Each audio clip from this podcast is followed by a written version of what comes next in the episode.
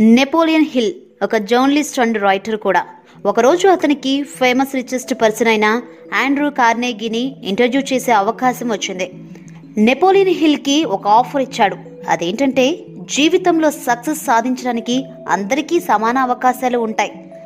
అందరికీ ఒకటే principal apply అవుతుంది. కాబట్టి ఇతరులకు హెల్ప్ అయ్యే విధంగా జీవితంలో సక్సెస్ అయిన వారందరికీ సక్సెస్ ఫార్ములా ఏంటో తెలుసుకొని ఒక బుక్ తయారు చేయమని చెప్పాడు.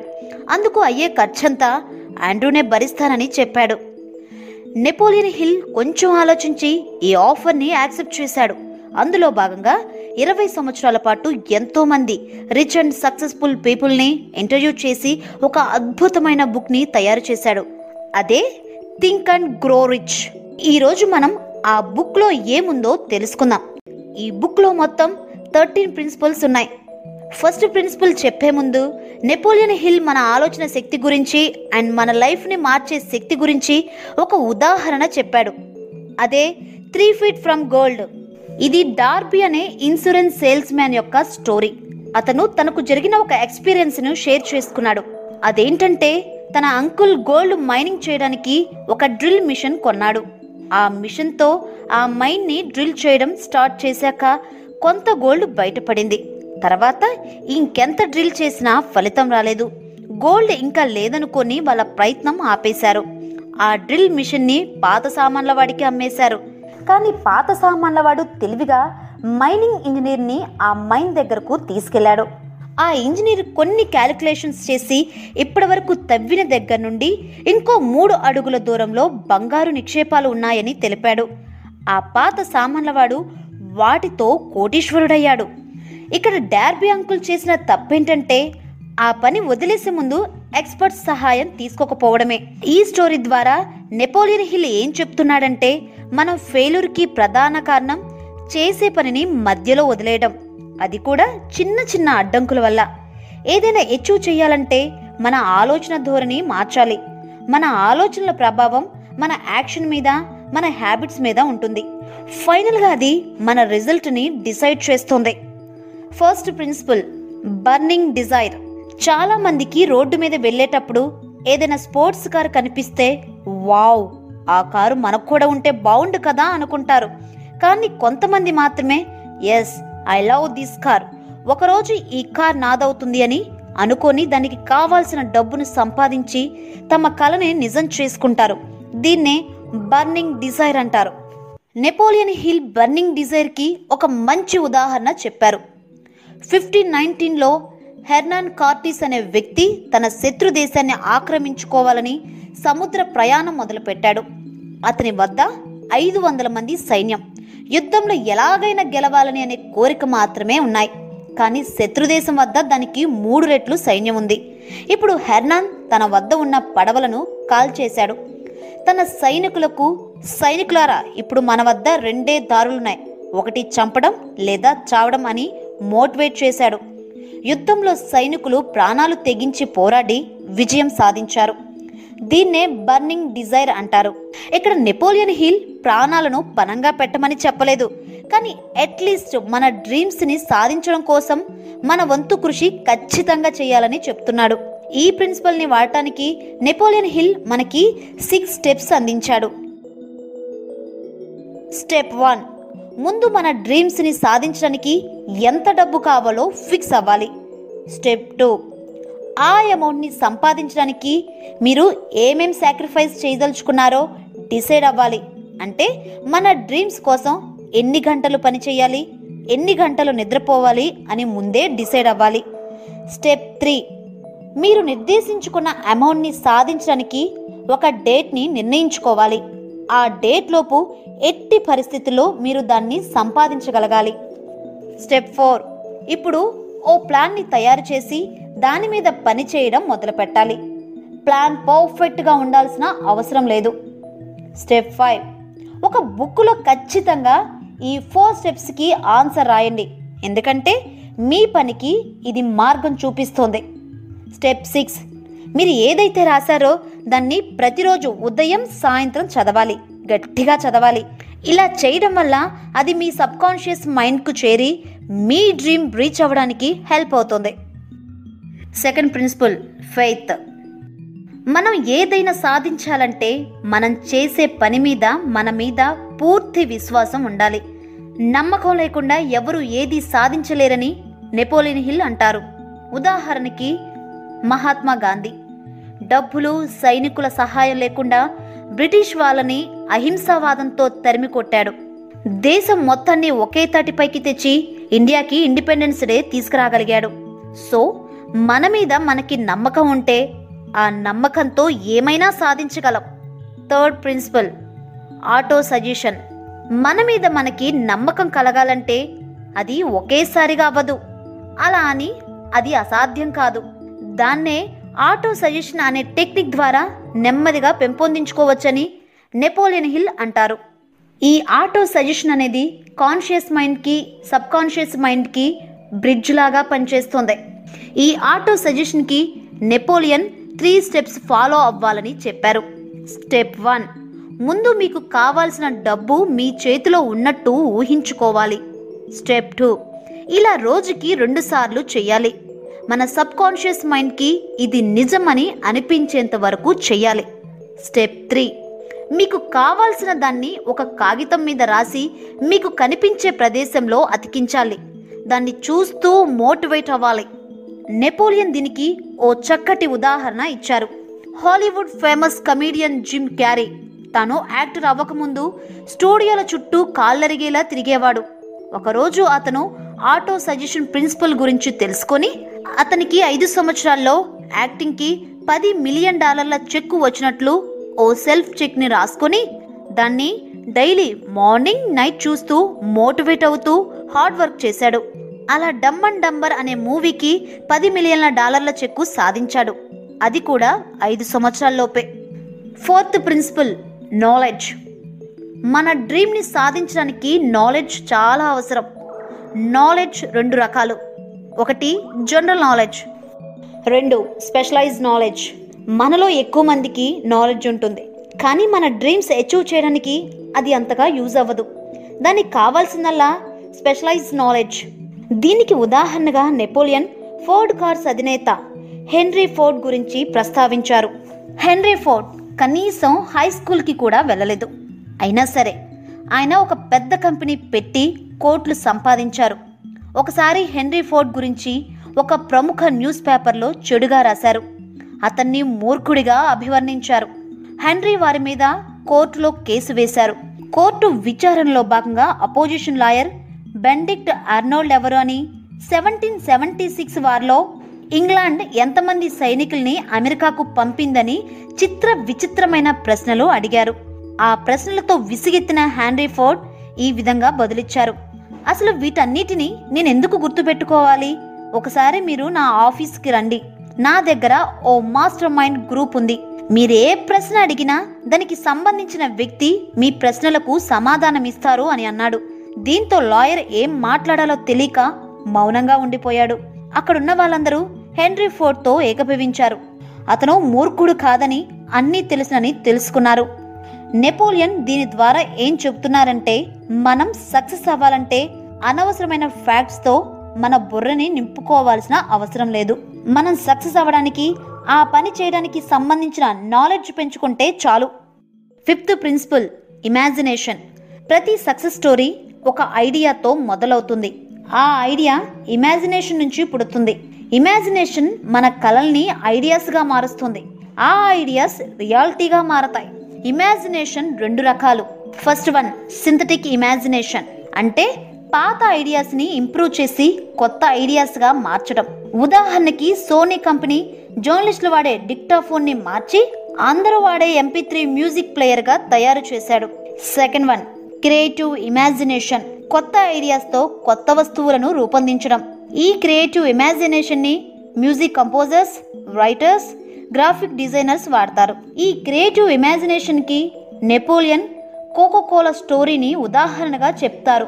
ఎయిటీన్ ఎయిటీ సిక్స్లో ఫార్మసిస్ట్ జాన్ పెమర్టన్ అట్లాంటా సిటీలో ఓ ఎక్స్పెరిమెంట్ చేశాడు. కొన్ని సీక్రెట్ ఇంగ్రీడియంట్స్ని తీసుకొని వాటిని బాయిల్ చేసి ఓ కొత్త రెసిపీని తయారు చేశాడు. అది టేస్టీగా అనిపించడంతో దాన్ని తన ఫార్మసీకి తీసుకెళ్ళి కార్బోనేటెడ్ వాటర్తో కలిపిన ఓ సిరప్ని ఆ రెసిపీలో కలిపి ఒక కస్టమర్కి ఇచ్చాడు. ఆ కస్టమర్కి అది తెగ నచ్చేయడంతో ఇంకా అది ఫేమస్ అయిపోయింది. దానికే కోకో కోలా అనే పేరు పెట్టాడు. మిగిలిన సంగతి మనకు తెలిసిందే. అందుకే నెపోలియన్ ఏం చెప్తారంటే మన మైండ్ని యాక్టివ్గా ఉంచి మన ఇమాజినేషన్కి ట్రైనింగ్ ఇవ్వడం వల్ల కొత్త ideas వస్తాయంటారు. Sixth principle organised planning Napoleon organised ప్లానింగ్కి four steps చెప్పారు. స్టెప్ వన్ ముందు మీ ఐడియాస్తో ఏకీభవించి మిమ్మల్ని ఎంకరేజ్ చేసే లైక్ మైండెడ్ పీపుల్ని గుర్తించి వారితో కలిసి ఓ ప్లాన్ని సిద్ధం చేయాలి. స్టెప్ టూ ఆ గ్రూప్ ఇచ్చే అడ్వైస్కి పాజిటివ్స్ నెగిటివ్స్ని అంచనా వేయాలి. స్టెప్ త్రీ మీ ప్లాన్ ఫైనలైజ్ అయ్యే వరకు మీరు వారానికి రెండు సార్లైనా వారితో టచ్లో ఉండాలి. Step four. మీ గ్రూప్లో ప్రతి మెంబర్తో ర్యాపో మెయింటైన్ చేయాలి. ప్రతి ఐడియాకి ప్లాన్ ఏ ఉండాలి ప్లాన్ బి ఉండాలి. అవసరమైతే ప్లాన్ సి కూడా సిద్ధం చేయాలి. ప్రతి సక్సెస్ఫుల్ పర్సన్కి ఖచ్చితంగా ఓ ఆర్గనైజ్డ్ ప్లానింగ్ ఉంటుందని నెపోలియన్ అంటారు. Seventh principle decision. ఒక ఇరవై ఐదు వేల మంది లైఫ్ స్టోరీస్ని అనాలిసిస్ చేస్తే వాళ్ళ ఫెయిల్యూర్స్కి ముఖ్య కారణం వాళ్ళల్లో పట్టుదల లేకపోవటం వాళ్ళ డెసిషన్ సరిగ్గా లేకపోవడం ఇదే అనాలిసిస్ కోటీశ్వరులకి చేసినప్పుడు అందరిలో రెండు విషయాలు కామన్గా ఉన్నాయి. వాళ్ళందరూ ముందు ఒక డెసిషన్ తీసుకొని దాన్ని వెంటనే ఇంప్లిమెంట్ చేసి తర్వాత మెల్లగా దానికి తగ్గ మార్పులు చేర్పులు చేసేవారు. అండ్ ఏ డెసిషన్ తీసుకున్నా దానికి కట్టుబడి పనిచేశారు.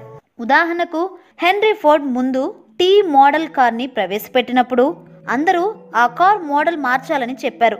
కానీ హెన్రీ అదే మోడల్ని ఇంకొంతకాలం కంటిన్యూ చేసి ఎప్పుడైతే మార్పు అవసరమో అప్పుడు మార్చాడు. అప్పటికే టీ మోడల్ కార్ చాలా పెద్ద హిట్ అయ్యి ఎన్నో లాభాల్ని తెచ్చిపెట్టింది. నెపోలియన్ ఏమంటున్నారంటే మన భూమి మీద అత్యంత చీప్గా దొరికేవి ఉచిత సలహాలు.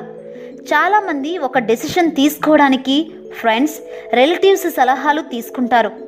వాళ్ళ ఐడియాస్నే ఇంప్లిమెంట్ చేయాలని బలవంతం పెడతారు. అందుకు ఏం చేయాలంటే మీ పర్పస్ ఏంటో ఎవరికీ చెప్పకుండా ముందు దానికి సంబంధించిన సమాచారం అంతా గ్యాదర్ చేసి వాటిని బాగా అనలైజ్ చేసి మీరే ఒక నిర్ణయం తీసుకోవాలని నెపోలియన్ అంటారు. Eighth principle persistence. మనం ఏదైనా ఒక కొత్త పని మొదలుపెట్టేటప్పుడు అందులో మనకు ఎన్నో ఆటంకాలు ఇబ్బందులు ఎదురవ్వచ్చు. అలాంటి టైంలో చాలామంది తమ వల్ల కాదని చేతులెత్తేస్తారు. ఇంకొంతమంది అయితే దేనికి తలవంచకుండా ముందుకు సాగుతారు. అందుకే ఓర్పు సహనం సక్సెస్లో కీలక పాత్ర పోషిస్తాయి. Desire plus persistence equal to success. Napoleon దీనికి రెండు చక్కటి ఉదాహరణలు చెప్పారు. మొదటిది ఒక స్కూల్లో ఒక డఫ్ స్టూడెంట్ ఉండేవాడు. ఒకరోజు ఆ స్కూల్ టీచర్ ఓ లెటర్ రాసి అది తన పేరెంట్స్కి ఇవ్వమని చెప్పింది. అందులో ఏముందంటే మీ పిల్లవాడు మూర్ఖుడు. అతను జీవితంలో ఏం సాధించలేడు. దయచేసి మీ పిల్లవాడిని స్కూల్ మాన్పించండి అని ఉంది. అప్పుడు ఆ పిల్లవాడి తల్లి ఈ విధంగా బదులిచ్చింది. నా బిడ్డ మూర్ఖుడు కాదు. వాణ్ణి నేనే చదివిస్తా. వాడు చాలా గొప్పవాడవుతాడని నమ్మకం నాకు ఉంది అంది. అతడే థామస్ ఆల్వా ఎడిసన్. ఎడిసన్ బల్బుని కనిపెట్టడానికి ముందు వెయ్యి సార్లు ఫెయిల్ అయ్యాడు అయినా మళ్ళీ కంటిన్యూగా ట్రై చేయడం వల్ల అతను ఒక గొప్పవాడిగా చరిత్రలో మిగిలిపోయాడు. సెకండ్ వన్ కేఎఫ్సి వ్యవస్థాపకుడు కొలనల్ శాండర్స్ ఇతను వాళ్ళ అమ్మగారు చేసిన స్పెషల్ ఫ్రైడ్ చికెన్ బాగా నచ్చడంతో దాన్ని మార్కెటింగ్ చేయడం కోసం ఒక పార్ట్నర్ కోసం వెతకడం స్టార్ట్ చేశాడు. అనుకున్నట్టే అందరూ దాని మీద ఆసక్తి చూపించలేదు. అలా ఒక వెయ్యి తొమ్మిది మంది తన ఆఫర్ని రిజెక్ట్ చేశారు. అయినా నిరుత్సాహపడకుండా మళ్ళీ ప్రయత్నించాడు. అప్పుడు ఒక అతను ఎస్ చెప్పాడు. దాని తర్వాత కేఎఫ్సి బాగా క్లిక్ అవ్వడంతో అతను మిలీనియర్ అయ్యాడు. Ninth principle power of mastermind Napoleon ఏమంటారంటే మనం ఏ గ్రూప్ ఆఫ్ పీపుల్తో ఎక్కువగా టైం స్పెండ్ చేస్తే వాళ్ళందరినీ యావరేజ్ చేస్తే వచ్చే పర్సనాలిటీ మనది అని మనం ఒప్పుకున్నా ఒప్పుకోకపోయినా మన చుట్టూ ఉన్న మనుషులు మనల్ని ఇన్ఫ్లుయెన్స్ చేస్తారు. అందుకే ఎల్లప్పుడూ లైక్ మైండెడ్ పీపుల్తో మిమ్మల్ని ఎంకరేజ్ చేసే వాళ్ళతో పాజిటివ్ పీపుల్స్తో ఉండడం వల్ల మీరు మీ గోల్స్కి దగ్గరవుతారని నెపోలియన్ అంటారు. అంతేకాకుండా మీరంతా కలిసి నాలెడ్జ్ షేర్ చేసుకొని ఒకే గోల్ కోసం పనిచేస్తే ఆ వచ్చే ఫలితం రెండింతలవుతుంది. అంటే మనం ఒంటరిగా సాధించేదానికంటే మనం కలిసికట్టుగా పనిచేస్తే మనం ఇంకా సాధించవచ్చు. Tenth principle. The mystery of love transmutation. Transmutation అంటే ఒక ఎనర్జీని ఇంకో ఎనర్జీగా మార్చడం. నెపోలియన్ ఏమంటారంటే సక్సెస్ఫుల్ పీపుల్లో నలభై సంవత్సరాల లోపు వ్యక్తులు చాలా తక్కువ మంది ఉంటారు. ఎందుకంటే వీళ్ళు మాత్రమే వాళ్ళలో ఉన్న లవ్ డిజైర్ని ప్రొడక్టివ్ ఎనర్జీగా మార్చగలరు. ఈ ప్రేమ వ్యామోహంలో ఉండే ఎనర్జీ చాలా పవర్ఫుల్ దాన్ని మనం కంట్రోల్ చేయలేం. కొంతమంది వీటిని పొందడానికి నేరాలకు కూడా పాల్పడుతూ ఉంటారు. కాబట్టి ఈ ఎనర్జీని మీ గోల్ వైపు మార్చాలంటే ఒక్కటే దారి. అదే మెడిటేషన్ అని నెపోలియన్ అభిప్రాయం. Eleventh principle the subconscious mind. మన ఆలోచనలు మన ఫీలింగ్స్ అన్నీ సబ్ కాన్షియస్ మైండ్లో స్టోర్ అవుతాయి. అది పాజిటివ్ అయినా నెగిటివ్ అయినా దాంతో సంబంధం లేకుండా మన ప్రతి ఎక్స్పీరియన్స్ అందులో స్టోర్ అవుతుంది. మనలో seven types of positive and negative emotions ఉంటాయి. నెగిటివ్ ఎమోషన్స్ మన ప్రమేయం లేకుండా సబ్ కాన్షియస్ మైండ్లోకి వెళ్ళిపోతాయి. కానీ పాజిటివ్ ఎమోషన్స్ని సబ్ కాన్షియస్ మైండ్లోకి పంపాలంటే దానికి మనం ముందు చెప్పుకున్న ఆటో సజెషన్ ప్రిన్సిపల్ని ఫాలో అవ్వాలి. మన సబ్ కాన్షియస్ మైండ్లో ఏదైనా ఒకటే ఉంటుంది. అది పాజిటివ్ అయినా లేదా నెగిటివ్ అయినా. అంతేకాని రెండూ ఒకే దానిలో ఉండవు. అంటే మీరు ఒక పాజిటివ్ ఎమోషన్ని సబ్ కాన్షియస్ మైండ్లోకి పంపితే ఇంకక్కడ ఒక నెగిటివ్ ఎమోషన్ వెళ్ళిపోతుంది. పాజిటివ్ ఎమోషన్స్ అంటే desire faith love sex enthusiasm romance hope. Negative emotions అంటే fear jealousy hatred revenge greed superstition anger. కాబట్టి మనం ఎప్పుడూ పాజిటివ్గా ఉండడానికే ప్రయత్నించాలి. Twelfth principle the brain. మన బ్రెయిన్ని గ్రహం బెల్ ఓ రేడియో స్టేషన్తో పోల్చాడు. క్రియేటివ్ ఇమాజినేషన్ బ్రెయిన్కి రిసీవర్ లాగా పనిచేస్తుంది. మన ఫ్రెండ్స్ రిలేటివ్స్ లేదా ఎవరైనా ఏ ఐడియాస్ ఇచ్చినా ఇది రిసీవ్ చేసుకుంటుంది. సబ్కాన్షియస్ మైండ్ సెండింగ్ స్టేషన్లా పనిచేస్తుంది. కొత్త కొత్త ఐడియాస్ని అది పంపిస్తుంది. అండ్ మన ఫీలింగ్స్ని ఎమోషన్స్ని ఇది మన ఆలోచనలతో మిక్స్ చేస్తుంది. ఇంకా దీని గురించి డీటెయిల్ ఎక్స్ప్లెనేషన్ కావాలంటే సీక్రెట్ బుక్లో చెప్పబడింది. సీక్రెట్ బుక్ సమరీ కూడా మీకోసం త్వరలో అప్లోడ్ చేస్తాం. Thirteen principle the sixth sense. Napoleon ఏం చెప్పారంటే పైన చెప్పిన ట్వెల్వ్ ప్రిన్సిపల్స్ ఎవరైతే ఫాలో అయ్యారో వారికి మాత్రమే సిక్స్త్ సెన్స్ అంటే ఏంటో అర్థమవుతుంది. దీన్ని మెడిటేషన్ ద్వారా మాత్రమే మనం మాస్టర్ చేయగలం. మనం చేసే పనిలో రాబోయే ఇబ్బందుల్ని అడ్డంకుల్ని ముందుగానే ఊహించి వాటికి సరైన ప్లాన్ సిద్ధం చేసుకోవడమే సిక్స్త్ సెన్స్ అని నెపోలియన్ వివరించారు. చివరిగా నెపోలియన్ హిల్ ఏం చెప్పారంటే ఈ థర్టీన్ ప్రిన్సిపల్స్ ఎవరైతే ఫాలో అవుతారో వారు ఖచ్చితంగా వాళ్ళ డ్రీమ్స్ని రియాలిటీగా మార్చుకోగలరు. మనం గొప్ప వాళ్ళం అవ్వాలంటే మన ఆలోచనలు కూడా అంత గొప్పగా ఉండాలి. సో ఫ్రెండ్స్ ఇది think and grow rich summary.